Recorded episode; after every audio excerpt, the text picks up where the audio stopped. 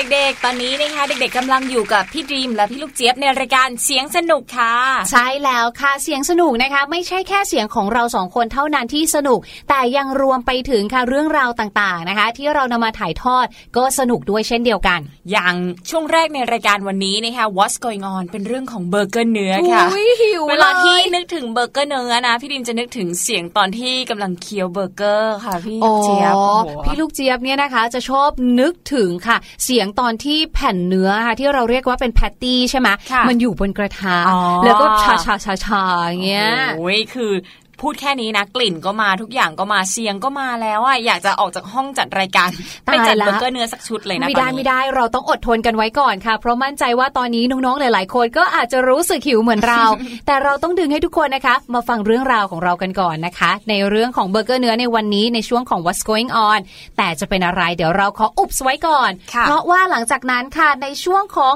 รู้หรือไม่ค่ะ เราเองก็จะมีเรื่องอะไรมาฝากคะเป็นเรื่องที่เกี่ยวกับในทะเลเลยค่ะ เรื่องของปะการังอุ้ย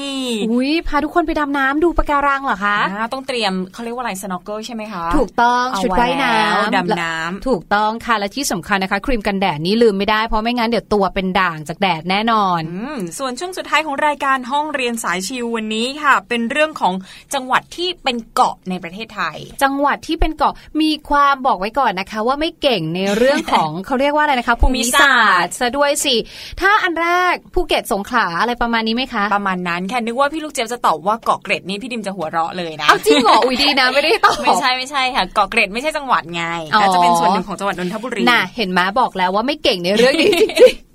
แต่ว่าวันนี้นะเดี๋ยวเราจะมาพาพี่ลูกเจี๊ยบไปรู้จักจังหวัดที่เป็นเกาะของประเทศไทยนะคะก็คือจังหวัดภูเก็ต ในช่วงสุดท้ายของรายการก็คือห้องเรียนสายชิลค่ะน้องๆคนไหนที่ยังไม่เคยไปจังหวัดนี้นะคะเดี๋ยวรอติดตามกันว่า เอ๊ะจังหวัดนี้จะมีอะไรดีบ้างพี่ลูกเจี๊ยบเคยไปหรือยังคะยังเลยค่ะ แต่ว่าเคยได้ยินมาหนึ่งอย่างก็คือ ใคร ๆที่ไปก็บอกว่าที่นี่เนี่ยของแพงแต่ว่าศิลปะเยอะมากเลยตามกำแพงหรือว่าไว้ให้ดูอะไรอย่างเงี้ยค่ะ เยอะแยะมากมายค่ะ ถ้าเป็นคนที่ชอบถ่ายภาพนะพี่ดรีมแนะนำเลย เพราะว่าขนาดเดินเที่ยวในเมืองนะคะยังมีที่ถ่ายรูปเป็น landmark เต็มไปหมดเลยค่ะอืมร้านกาแฟก็เยอะนะคะ ที่สำคัญเหมาะสำหรับคนที่ชอบดำน้ำหรือว่าชมทัศนียภาพทางทะเลมากๆเลยโอ้โหนะคะวันนี้เรื่องราวของเราเนี่ยมีแนวโน้มจะออกพาไปเที่ยวตั้งแต่รู้หรือไม่แล้วนะคะพี่ดรีมบอกว่าพาไปดูปะการังปะการัใช่ไหมคะออพาเที่ยวภูเก็ต แล้วตั้งแต่ช่วงแรกพาออกไปกินเบอร์เกอร์เนื้ออีกต่างหากโอ้ยวันนี้นี่เป็นรายการสายเที่ยวนะคะ แต่ว่าเดี๋ยวเรื่องราวเต็มๆจะเป็นยังไงเดี๋ยวรอติดตามกันเลยนะคะ ช่วงแรกของรายการ What's Going On ค่ะ ส่วนตอนนี้พักฟังเพลงกันก่อนนะคะ แล้วกลับมาเจอกันค่ะ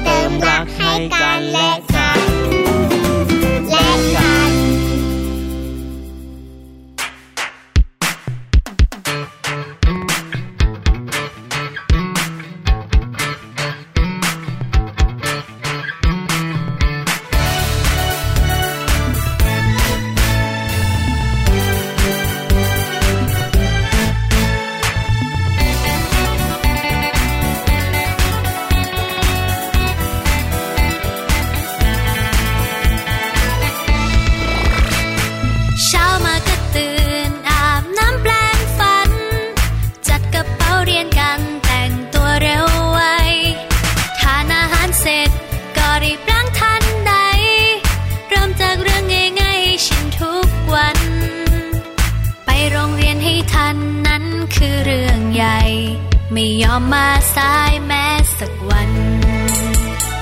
ตรงต่อเวลา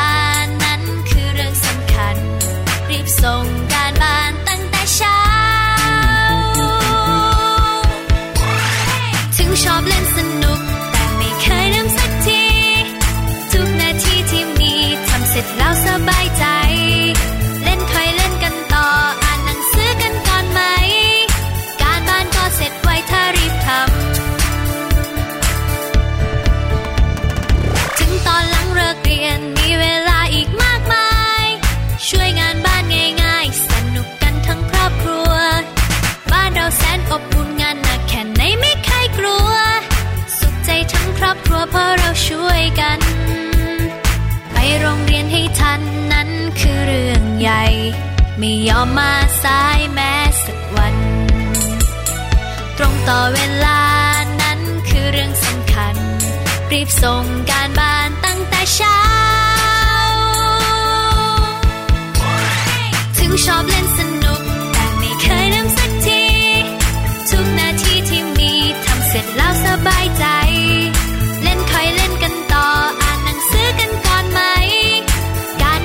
เสร็จไวถ้ารีบทำ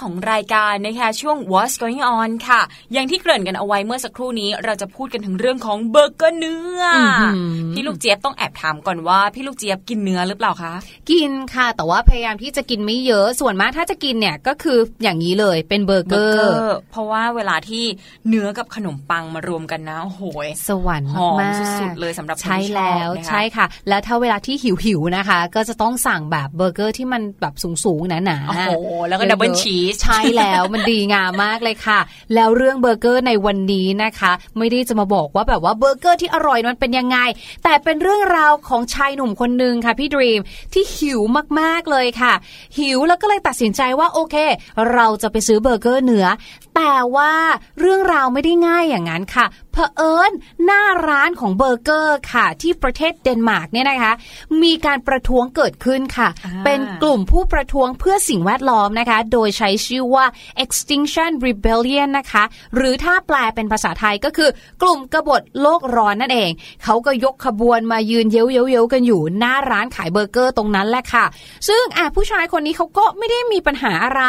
กับประท้วงกับประท้วงไปเขาก็จะเดินไปค่ะ แต่ปรากฏว่าตอนที่เดินไปเพื่อที่จะเข้าร้านไปซื้อเนี่ยค่ะ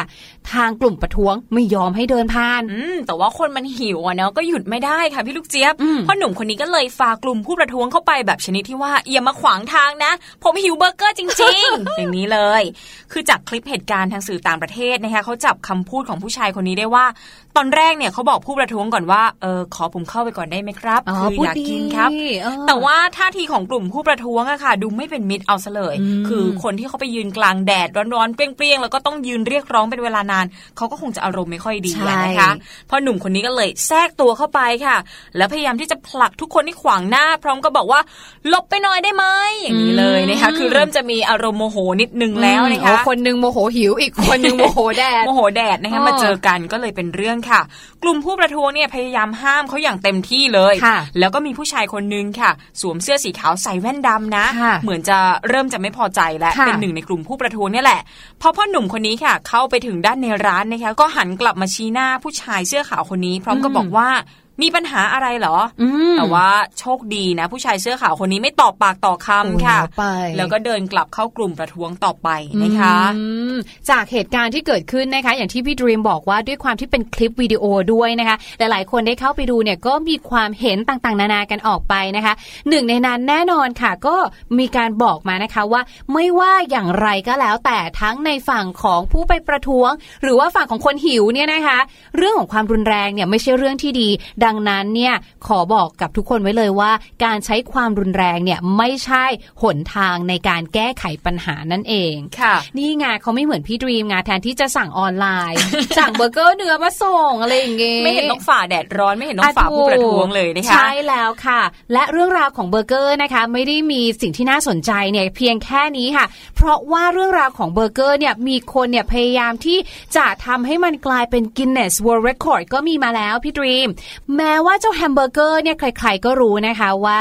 เขาเนี่ยเป็นอาหารจังก์ฟู้ดค่ะอะ แต่ก่อนที่เราจะไปพูดถึงเรื่องของ World Record ค่ะ ถามพี่ดรีมก่อนดีกว่าว่า ให้พี่ดรีมเดาแฮมเบอร์เกอร์มีที่มาจากประเทศไหน น่าจะเป็นอเมริกาหรือเปล่าคะเออ เพราะว่าเราก็เห็นในโฆษณา ใช่ก็จะเป็นอเมริกาแล้วก็สองเจ้ายักษ์ใหญ่ตอนนี้ก็น่าจะมาจากอเมริกานะอ่าว่าใช่แต่ว่าค่ะมันไม่ได้เป็นอย่างนั้นค่ะ เพราะว่าจริง ๆ แล้วเนี่ยนะคะ เจ้าแฮมเบอร์เกอร์เนี่ยมีต้นกำเนิดอยู่ที่ประเทศเยอรมนีต่างหากโอ้โหนะคะผิดคาดมากๆเลยนะคะไปอยู่ที่เยอรมนีได้ยังไงก็ไม่รู้นะ คือเรื่องมันเป็นแบบนี้ค่ะ เริ่มต้นกันที่เมืองฮัมบูร์กในทศวรรษที่ 17 นะคะ ตอนนั้นนี่เป็นช่วงของการเริ่มแสวงหาโลกใหม่ทำให้มีการติดต่อค้าขายกันมากในช่วงนั้น ชาวรัสเซียเขาก็นำเนื้อสัตว์ต่างๆ เข้ามาขายที่เมืองฮัมบูร์กในเยอรมนีค่ะ หลังจากนั้นพวกเนื้อต่างๆ ก็เริ่มเป็นที่แพร่หลายในเยอรมนี จนถึงช่วงทศวรรษที่ 18 ชาวยุโรปรวมทั้งชาวเยอรมันเนี่ยก็เริ่มอพยพย้ายถิ่นฐานไปยังอเมริกา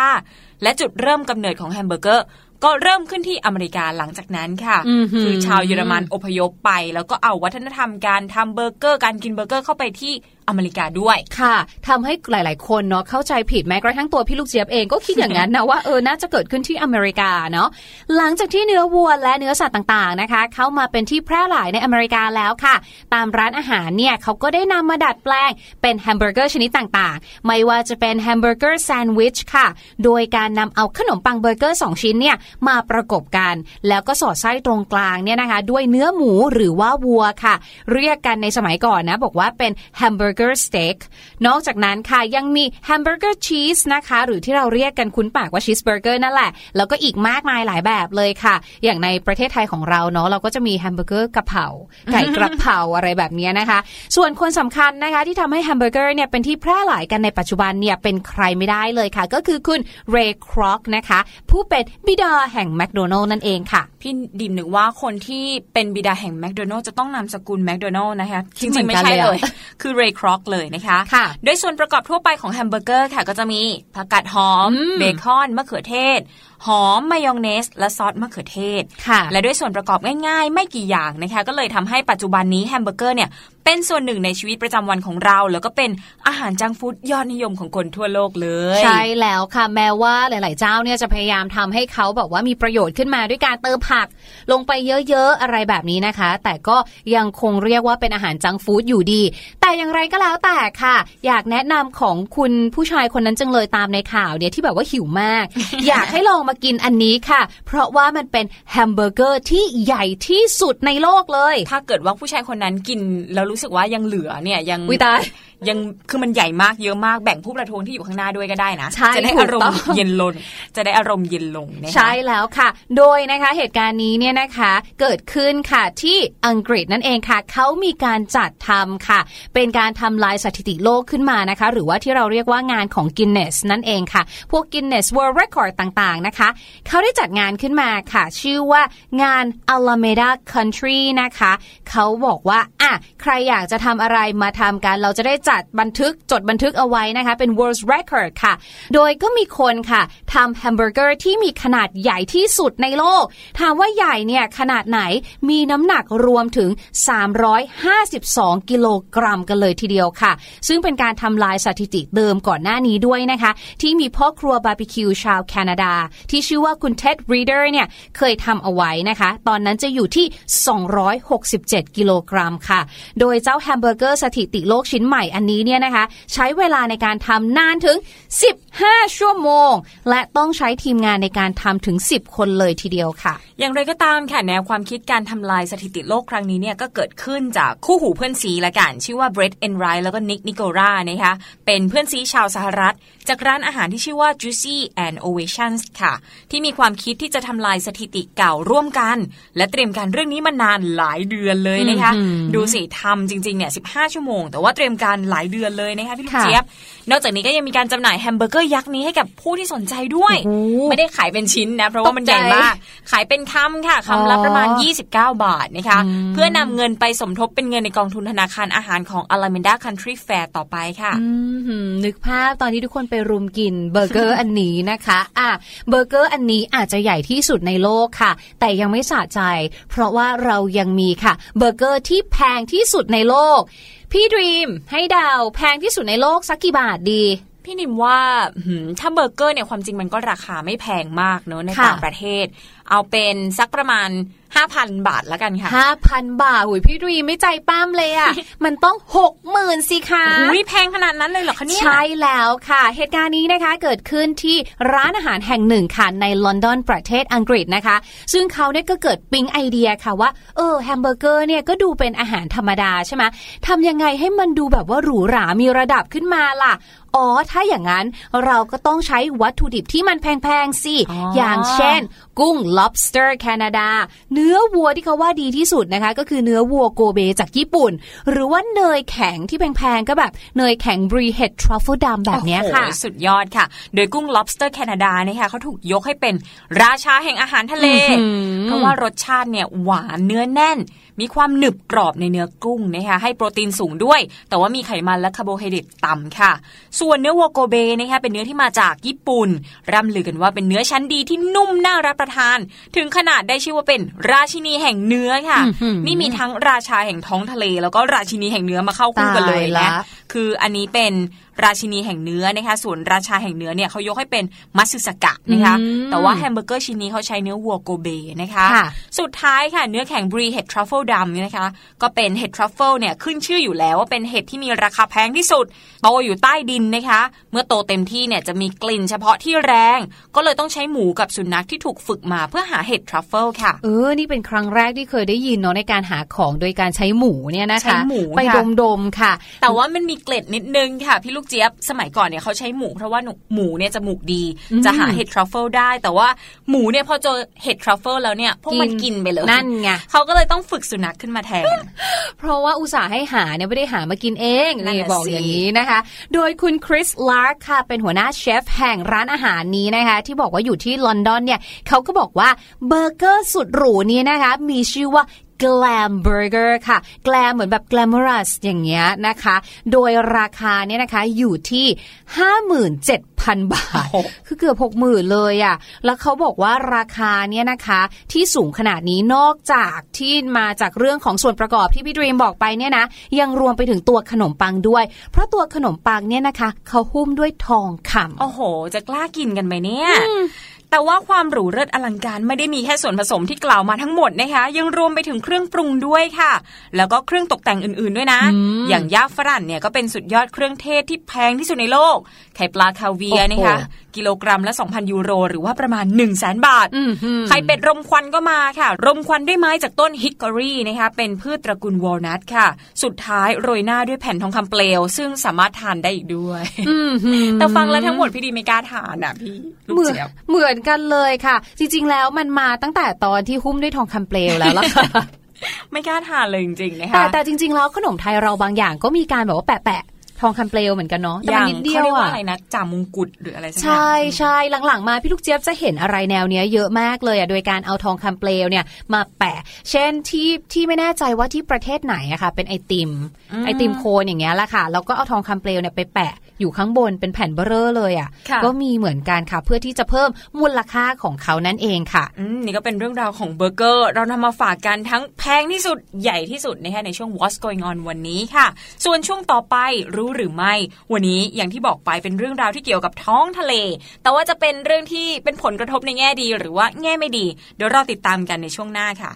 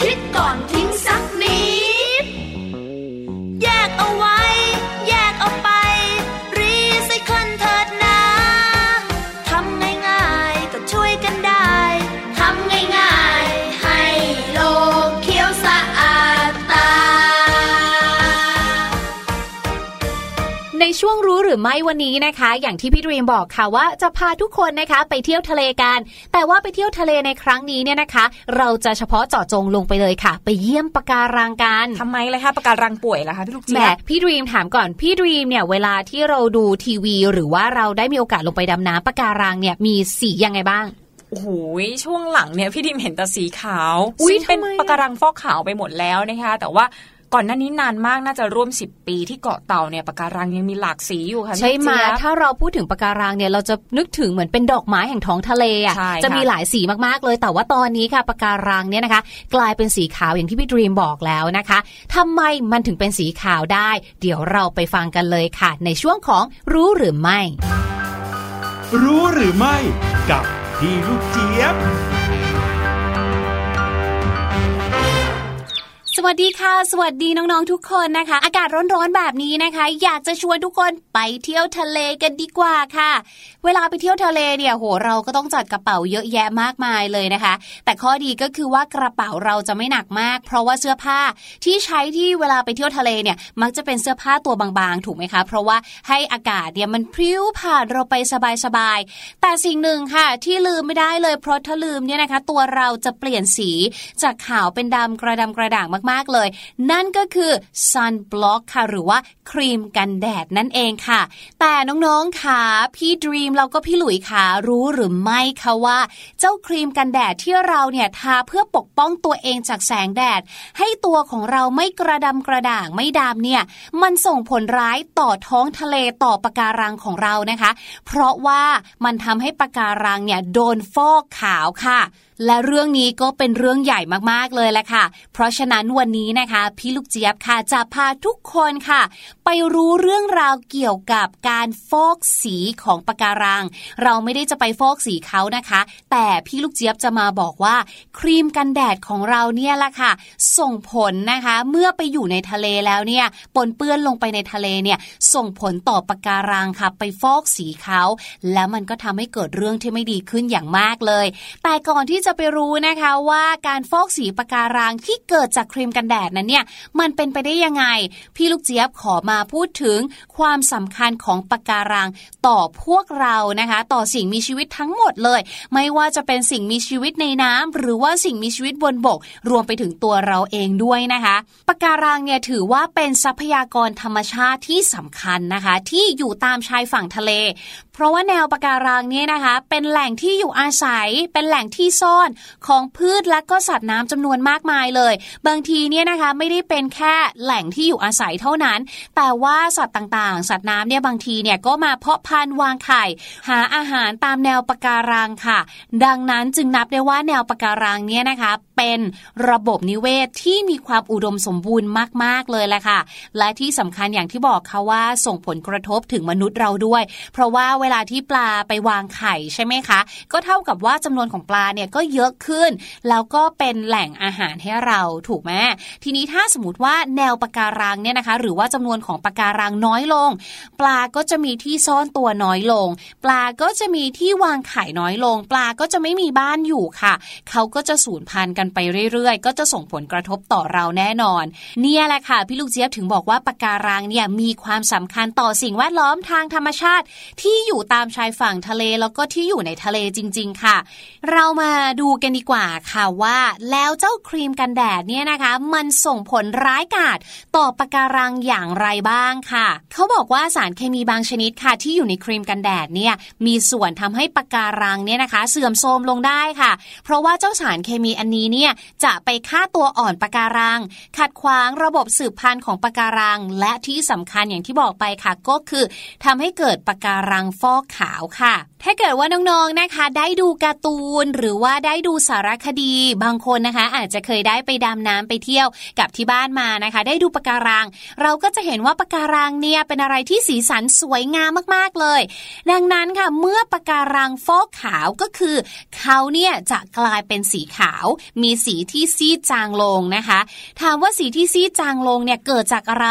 เกิดจากการที่เจ้าสาหร่ายขนาดเล็กค่ะ ซึ่งปกติแล้วเนี่ยเขาจะใช้ชีวิตร่วมร่วมกันอยู่ในปะการังค่ะ เจ้าสาหร่ายอันนี้เนี่ยนะคะเขาหายไปตายจากไป ตายจากไปได้อย่างไรก็จากสารเคมีที่พี่ลูกเจี๊ยบบอกเนี่ยแหละค่ะว่า เกิดจากสารเคมีที่มันปนเปื้อนอยู่ในน้ำเจ้าสารเคมีที่มาจากครีมกันแดดของเราเนี่ยนะคะ มันไปทำร้ายเจ้าสาหร่ายเหล่านี้ค่ะ เจ้าสาหร่ายเหล่านี้เนี่ยก็เลยตายหายไปค่ะ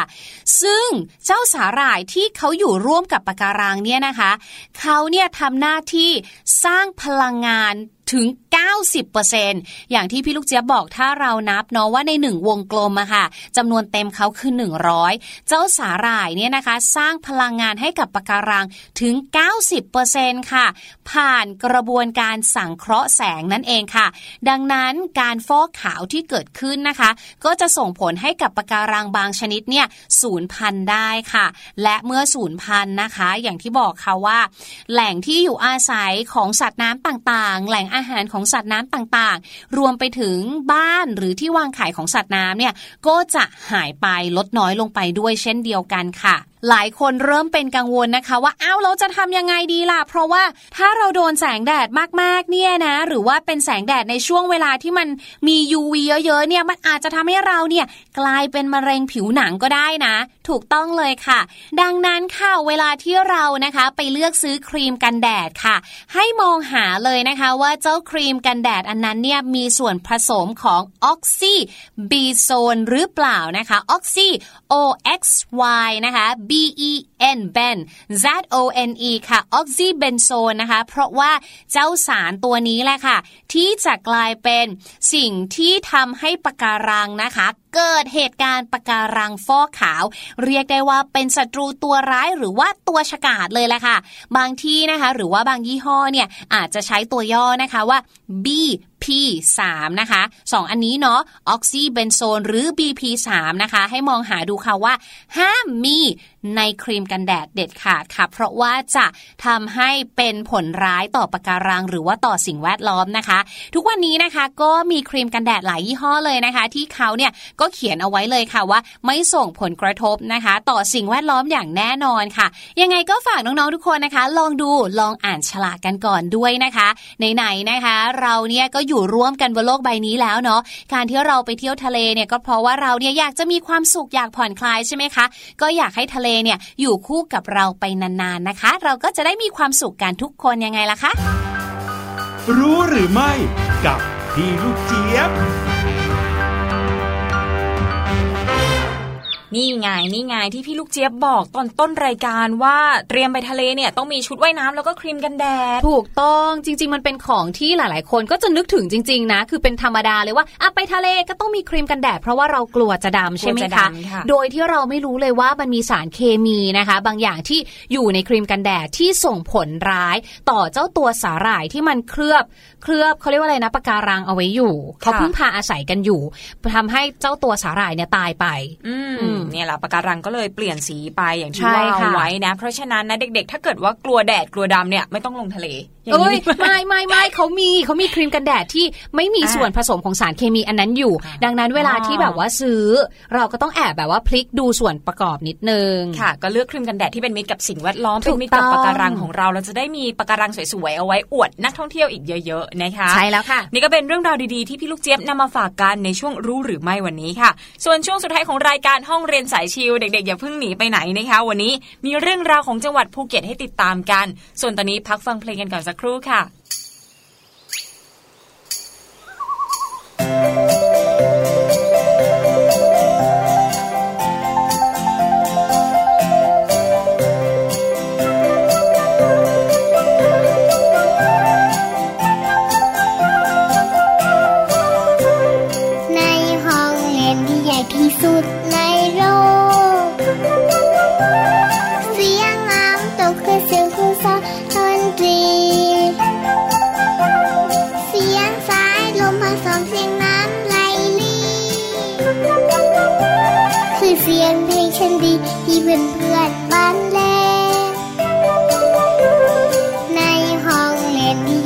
ห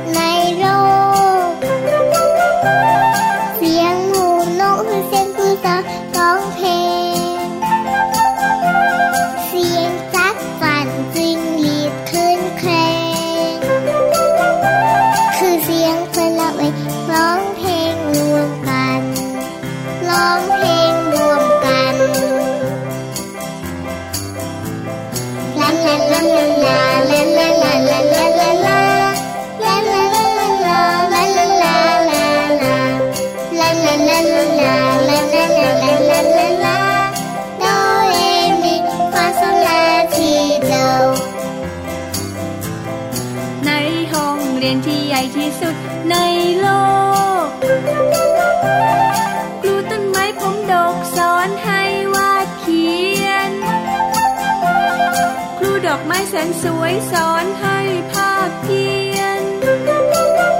ผู้สายรุ้งพานักเรียนประบายสีท้องฟ้า ในห้องเรียนที่ใหญ่ที่สุดในโลก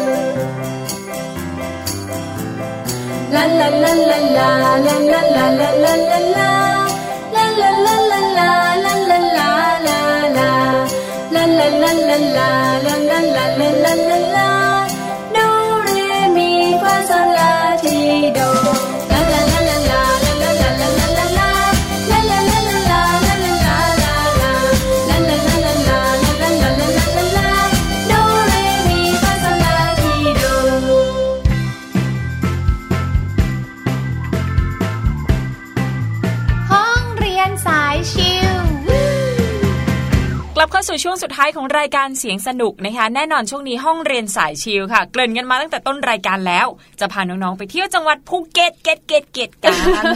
ใช่แล้วค่ะ จังหวัดภูเก็ตนะคะ เป็นจังหวัดที่อยู่ติดทะเลก็คือเป็นเกาะด้วยใช่ไหมคะที่พี่ดรีมบอกนะคะ ดังนั้นเนี่ยเขาสมัยก่อนเนี่ยก็จะมีการค้าการขายผ่านทางนี้ ก็จะได้รับอิทธิพลวัฒนธรรมจากหลายประเทศหรือว่าหลายที่กันเลยทีเดียวค่ะ ภูเก็ตเนี่ยเป็นจังหวัดหนึ่งทางภาคใต้ของประเทศไทย แล้วก็เป็นเกาะขนาดใหญ่ที่สุดในประเทศไทยเลยนะ อยู่ในฝั่งทะเลอันดามันค่ะ จังหวัดที่ใกล้เคียงทางทิศเหนือของเขาเนี่ยก็คือจังหวัดพังงา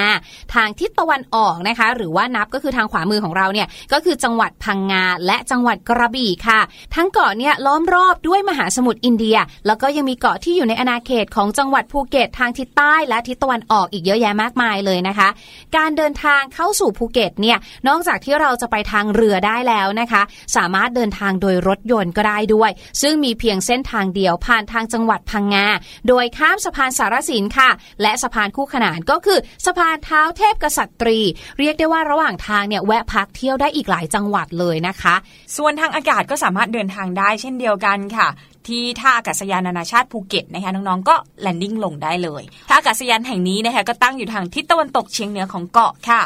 คำว่าภูเก็ตนะน้องๆ หลายคนฟังแล้วก็คงจะเกาหัวนิดนึงพี่ดิมก็เช่นกันค่ะ ก่อนหน้านี้ไม่ทราบว่ามันแปลว่าอะไรนะคะ คาดว่าน่าจะเพี้ยนมาจากคำว่าบูกิตค่ะบูกิตเนี่ยเป็นภาษามาลายูค่ะพี่ลูกเจี๊ยบอ๋อแปลว่าภูเขาเอ้าไม่น่าเชื่อเนอะนั่นน่ะจังหวัดสิที่เราเห็นว่าเป็นเกาะแล้วก็ติดเป็นทะทะเลเล แต่ว่าชื่อจังหวัดดันแปลว่าภูเขานะคะอืมและคำว่าภูเขาในภาษาอุรักลาโวยนะคะ เรียกว่าบุเกะ หรือที่เคยรู้จักแต่โบราณในนามเมืองถลางนั่นเองอ๋อนี่ไงต้นกำเนิดของท้าวเทพกษัตรีและท้าวศรีสุนทร ถูกต้องค่ะ และที่นี่นะคะ ก็มีทั้งต้นไม้ดอกไม้และสัตว์น้ำประจำจังหวัดด้วยค่ะ ในส่วนของต้นไม้ประจำจังหวัดนะคะ ก็คือประดู่บ้านค่ะ ดอกไม้ประจำจังหวัดก็คือดอกเฟื่องฟ้า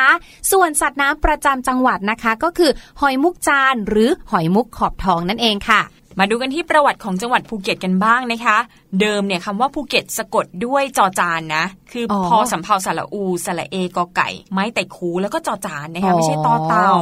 ซึ่งก็แปลได้ว่าเมืองแก้วค่ะ ใช้ตราเป็นรูปภูเขามีประกายแก้ว เปล่งออกมาเป็นรัศมีนะคะ สังเกตได้ตาม ตราที่ผ้าผูกคอลูกเสืออ๋อเหรอคะก็จะเห็นตราอะก็จะเห็นสัญลักษณ์ของจังหวัดนะคะอืมซึ่งก็ตรงกับความหมายเดิมที่ชาวทมินเรียกว่ามณิครัมค่ะอืมตามหลักฐานพุทธศักราช 1568 ภูเก็ตเนี่ยเป็นที่รู้จักของนักเดินเรือ ที่ใช้เส้นทางระหว่างจีนกับอินเดีย โดยผ่านแหลมมาลายูนะคะ หลักฐานที่เก่าแก่ที่สุดคือหนังสือภูมิศาสตร์และแผนที่เดินเรือของคลอดิอุส ปโตเลมี เมื่อประมาณพุทธศักราช 700 ค่ะ ยาวนานมากเลยทีเดียวอืมหนังสือเล่มนี้หนังสือเล่มนี้นะคะกล่าวถึงการเดินทางจากแหลมสุวรรณภูมิลงมาจนถึงแหลมมาลายู ซึ่งต้องผ่านแหลมจังซีลอน หรือว่าเกาะภูเก็ต หรือว่าเกาะถลางนั่นเองค่ะอืมชื่อเหมือนชาเลยค่ะ จังซีรอนอะจากประวัติศาสตร์ไทยนะคะภูเก็ตเนี่ยเป็นส่วนหนึ่งของอาณาจักรตามพรลิงค่ะ อาณาจักรศรีวิชัยสืบต่อมา จนถึงสมัยอาณาจักรนครศรีธรรมราช เรียกเกาะภูเก็ตว่าเมืองตะกั่วถลางค่ะ เป็นเมืองที่ 11ในบรรดา 12 เมืองนักกษัตริย์ด้วยนะ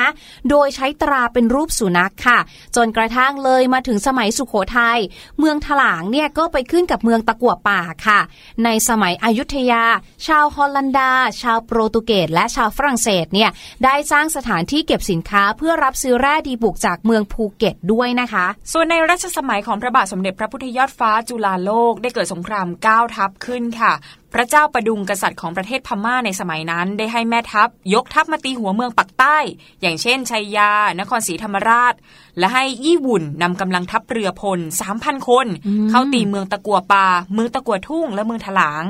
ซึ่งขณะนั้นนะคะเจ้าเมืองถลาง หรือว่าพญาพิมลอัญญาขันธ์เพิ่งถึงอนิจจกรรม หรือว่าเสียชีวิตนั่นเองค่ะท่านผู้หญิงจันทร์ภรรยาและคุณมุกน้องสาว เลยรวบรวมกำลังต่อสู้กับพม่าจนชนะ เมื่อวันที่ 13 มีนาคม พุทธศักราช 2328 พระบาทสมเด็จพระพุทธยอดฟ้าจุฬาโลกมหาราช จึงทรงพระกรุณาโปรดเกล้าให้ท่านผู้หญิงจันทร์เป็นเท้าวเทพกษัตรี และคุณมุกเป็นเท้าวศรีสุนทรค่ะ ในรัชสมัยพระบาทสมเด็จพระจุลจอมเกล้าเจ้าอยู่หัวนะคะ ก็ได้รวบรวมหัวเมืองชายทะเลตะวันตก ตั้งเป็นมณฑลภูเก็ต และเมื่อปีพุทธศักราช 2476 ค่ะ ได้ยกเลิกระบบมณฑลเทสาพิบาล เปลี่ยนมาเป็นจังหวัดภูเก็ตนั่นเองค่ะ จากเรื่องราวของประวัติศาสตร์มาถึงเรื่องที่เราถนัดกันบ้างดีกว่า นั่นก็คือเรื่องของของกินค่ะ อาหารพื้นเมืองจังหวัดภูเก็ตนะคะ เป็นอาหารที่เกิดจากการผสมผสานการทางวัฒนธรรม ของคนจีนฮกเกี้ยน มาลายู ไทยค่ะ หรือเรียกอีกอย่างว่าอาหารบาบาเพอรานาการอู่ชื่อยาวอู่ชื่อเออพี่ลูกเจี๊ยบเนี่ยเคยได้ยินแต่แบบอาหารบาบาเพิ่งรู้ว่ามันชื่ชื่ออเต็เต็มมเป็นแบบนี้นะคะ ซึ่งรสชาติของเขาเนี่ยจะมีรสชาติหวานแบบจีนค่ะ และมีรสเครื่องเทศและความเผ็ด เหมือนอาหารไทยแล้วก็มาลายูค่ะ อาหารใต้ภูเก็ตนะคะ จะไม่เผ็ดจัดเหมือนอาหารใต้นครศรีธรรมราช อันเนื่องมาจากว่าเขาเนี่ยได้รับอิทธิพลจากชาวจีน ซึ่งชาวจีนเนี่ยเขาจะชอบรสหวาน แต่ว่าไม่ได้ชอบรสจัดค่ะ จนเกิดการผสมผสานวัฒนธรรมทางการกินกันอย่างลงตัว จากเมื่อตะกี้เป็นเรื่องของอาหารทีนี้มาดูกันต่อที่ขนมกันบ้างค่ะ ขนมพื้นเมืองของภูเก็ตนะคะได้รับอิทธิพลมาจากจีนฮกเกี้ยนและมาลายู เข้ามาพร้อมกับชาวจีนฮกเกี้ยนที่อพยพมาจากมาลายูค่ะ ชื่อขนมเนี่ยก็เลยเป็นภาษาจีนฮกเกี้ยน และภาษามาลายู และบางอย่างก็มีชื่อในภาษาไทย มักจะลงท้ายด้วยคำว่าโก้ยโก้ยเนี่ยภาษาจีนหมายถึงฟูหรือว่าขนมก็ได้นะคะ สามารถพบขนมเหล่านี้ได้ที่ปีนังมะละกาสิงคโปร์บางที่เนี่ยจะออกเสียงต่างกันเป็น กุ้ยกล้วยหรือว่ากัวนะคะอื